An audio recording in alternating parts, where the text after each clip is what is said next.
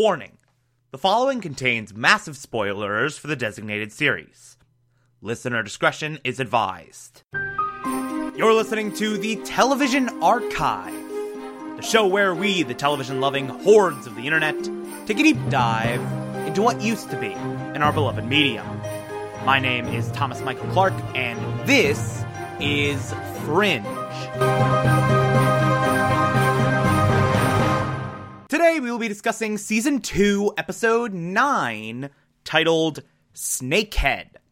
Uh, yet another very, very good episode uh, that yet again features weird creatures coming out of people. Man, forgot how much early Fringe loved doing this. like the really early episodes of Fringe, like the first season and a half of Fringe. They really enjoyed having weird creatures come out of people. That was kind of a regular trope they used. Uh, with Slug, the larva inside Charlie Francis, the monster larva inside Charlie Francis, and now these weird worm things that there's some really, really great creature design on, by the way. Like, this, uh, this happened a lot. I, I forgot how much they loved that. I forgot how much they loved that back in the day. Uh, but the hook of this episode is that a boat full of Chinese immigrants washed up on shore. Uh, most of them are dead except for one, and all of them have these big nasty worms coming out of them. Like these like giant like 4 foot long worms that are just emerged from their mouths, and oh, it's disgusting. Yeah, yeah. uh, so we have to sort of figure out what the hell's going on here. Of course, uh, like I said, there is one person who survived, uh, and she basically says two things of note. One, they gave everyone capsules for seasickness that she didn't take and she's the only one that didn't get infected, which means the worms were delivered, uh, the larvae of the worms were delivered via those capsules. And B, there's another boat with her husband and daughter on it, and a bunch of other people that are likely also infected and are going to die from these worms if we don't get to them soon enough. So there's that. So we're very much on a race against the clock this episode and just by like finding one person, literally a single person connecting to uh, connected to this shipyard, connected to this boat, we find out that the people responsible for this are Triad. And that the Triad is using human beings to smuggle in these weird parasitic worm things for whatever reason we don't know.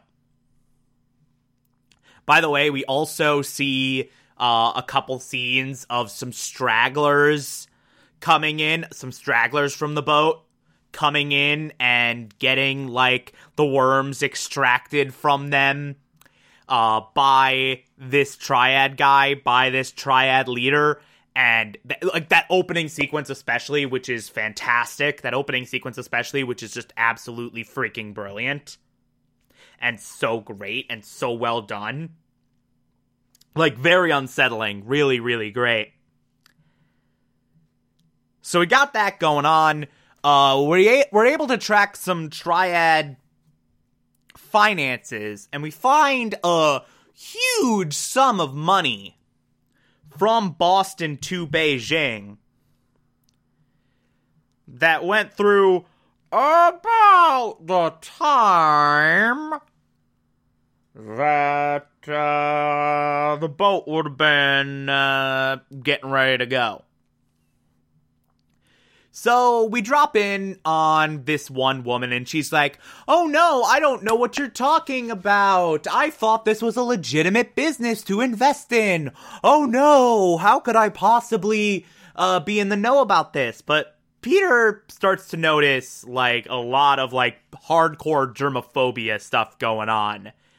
uh, hand sanitizer, HVAC systems, hermetically sealed windows.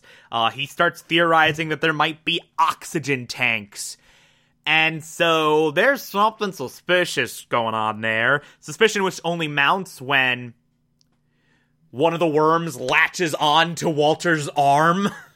and afterwards, he realizes that he has like white cell white blood cell count through the roof several new antibodies he didn't have before even the gas he had was gone. So these worms have something in them that are medicine that are quite literally medicine. So what the triad wants them for is to just extract a particular gland that produces this like met this immune booster essentially.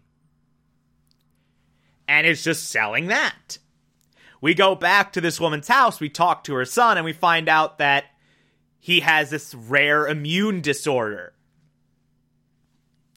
He he should be living in a bubble, but he's just outside shooting hoops all day. And he could just walk around normally because of these treatments. And so that's what's going on. That's what's happening here. That's what this is and why the triad wants it. Now, Walter Walter has this great subplot in the episode where he is just basically demanding independence, demanding independence, demanding independence. Uh he he demands that he take a taxi to the crime scene at the beginning of the episode and is mad when he saw Peter quote unquote following the taxi. Uh, and now in the middle of this episode, he decides to go to all these herbalist shops in Chinatown that carry a similar, much, much smaller worm to take samples. So he goes into Chinatown demanding that he go on his own, demanding that he goes on his own, demanding that he goes on his own. And then Peter's like, "Hey, Astrid, could you could you watch him for me?" And then there's this great moment where Walter catches Astrid spying on him, and Walter's like, "Hey, don't spy on me." Well, I, okay, I guess you can accompany me, but as a friend, not as a guardian. Uh, and they go around. Walter accidentally lets slip that they have a four foot long worm in their lab, and he happens to slip to the triad leader who owns one of the herbalist shops, apparently. So the triad's following them now. Astrid turns her back for just a second, and Walter's gone. And while Astrid goes back to the lab and is like freaking out, oh no, I lost Walter, I can't find him, I can't find him, I can't find him. And Peter's like, okay, look, he's got his uh, travel kit, his emergency contacts, his bus fare, like he'll probably be fine, he'll probably be okay. Astrid goes back to the lab to see if he's there and then immediately gets attacked by the triad who show up and take the worm. While that's happening, Walter's just wandering aimlessly. He can't call Peter because he forgot his number. Like he knew the numbers that were in the phone number, but he forgot the sequence.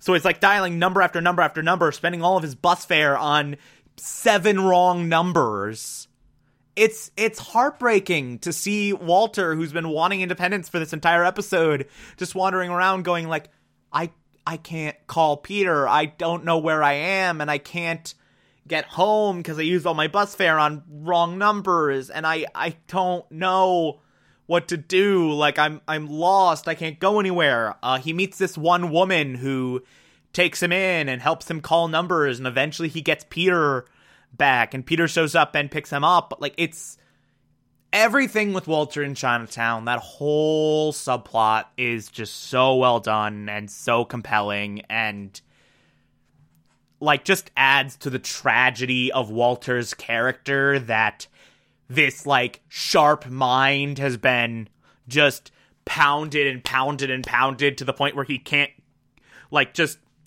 take a stroll through Chinatown by himself like just oh, it's it's gut wrenching. It really, really is. Uh, but After a while, we find the boat. The boat arrives on US soil. They find it. FBI raids it. It's not th- no one's there. No one's there. They're all already gone. And Peter hearing Walter talk about how he accidentally tipped off, the leader of a triad uh is able to find the herbalist shop where that happened and track the people there. Is able to arrive there as these people are getting unloaded from a van. By the way, the moment when Walter realizes, oh crap, I said too much and got Astrid attacked, could have possibly gotten Astrid killed, the level of horror he displays.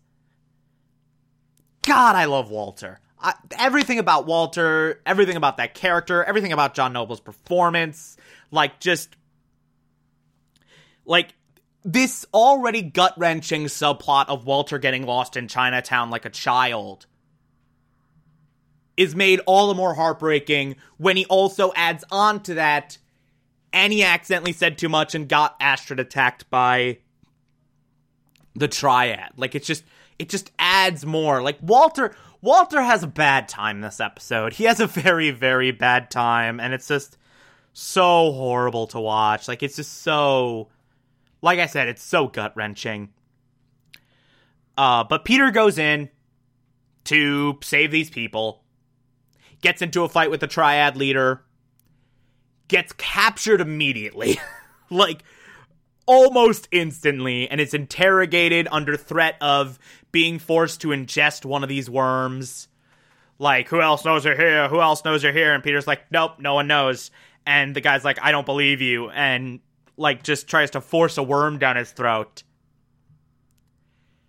And that is the moment when FBI shows up, Olivia and Broyles do their raid and are able to kill the triad leader, capture everyone else, and rescue all of these people.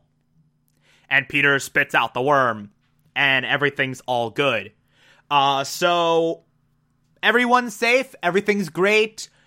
Uh, we're doing surgery on all these people to try and extra- extract these worms. Well, everyone's been granted political asylum, which is great. Uh, we have the mother reunited with her daughter and husband. Uh, so we have a nice family reunion. The prognosis is good on them, so at least they're alive. At least they're gonna be okay, even if everyone else is a giant question mark. Uh, Walter gets to have this reconciliation with Astrid, which is just such a perfect moment. And both John Noble and Jasika Nicole are phenomenal in this scene. Like, just that final talk between the two of them is great. Uh, where Walter just looks at Astrid, just all disheveled and bloody, and is like, "Dear God," and has this like just heartbreaking reaction. And now Astrid tries to console him, and is like, "It it wasn't your fault." Like and all that. And then we get this ending where Walter's like, I desperately want my independence. What's happening now with the son having to take care of the father is not how it should be. But sometimes I might get lost. So, in order to fix this and make sure what happened today doesn't happen again, I put a tracking device in my neck. Here's the transponder. If I ever get lost, you can find me which is the most Walter solution to any problem, by the way. Uh, but it's just a lovely final scene. Uh, yeah. That's the episode. Solid, solid episode all around. Really like everything about this one. Uh, if you like this, favorite the podcast, anchor.fm slash TV archive so that you can be here every single Monday through Friday as I go through every single episode of this and other shows. And you can find it on pretty much whatever podcatcher app you prefer feel free to call in as well. It's simple as just push my button on the Anchor app. I'll play those on the show from time to time if you feel so inclined to send those in. Follow me on Twitter and Instagram, TomTom4468, and support the show. Patreon.com slash Thomas Clark. Pledge just a dollar a month. I appreciate everything I get through there. If you become a patron, you can also get access to the Television Archive Supplemental, which I'll be putting up there once every month. Or if that doesn't work for you, you can also support the show directly via Anchor. I appreciate that as well. Tomorrow we will be discussing season 2, episode 10. Talk to you then.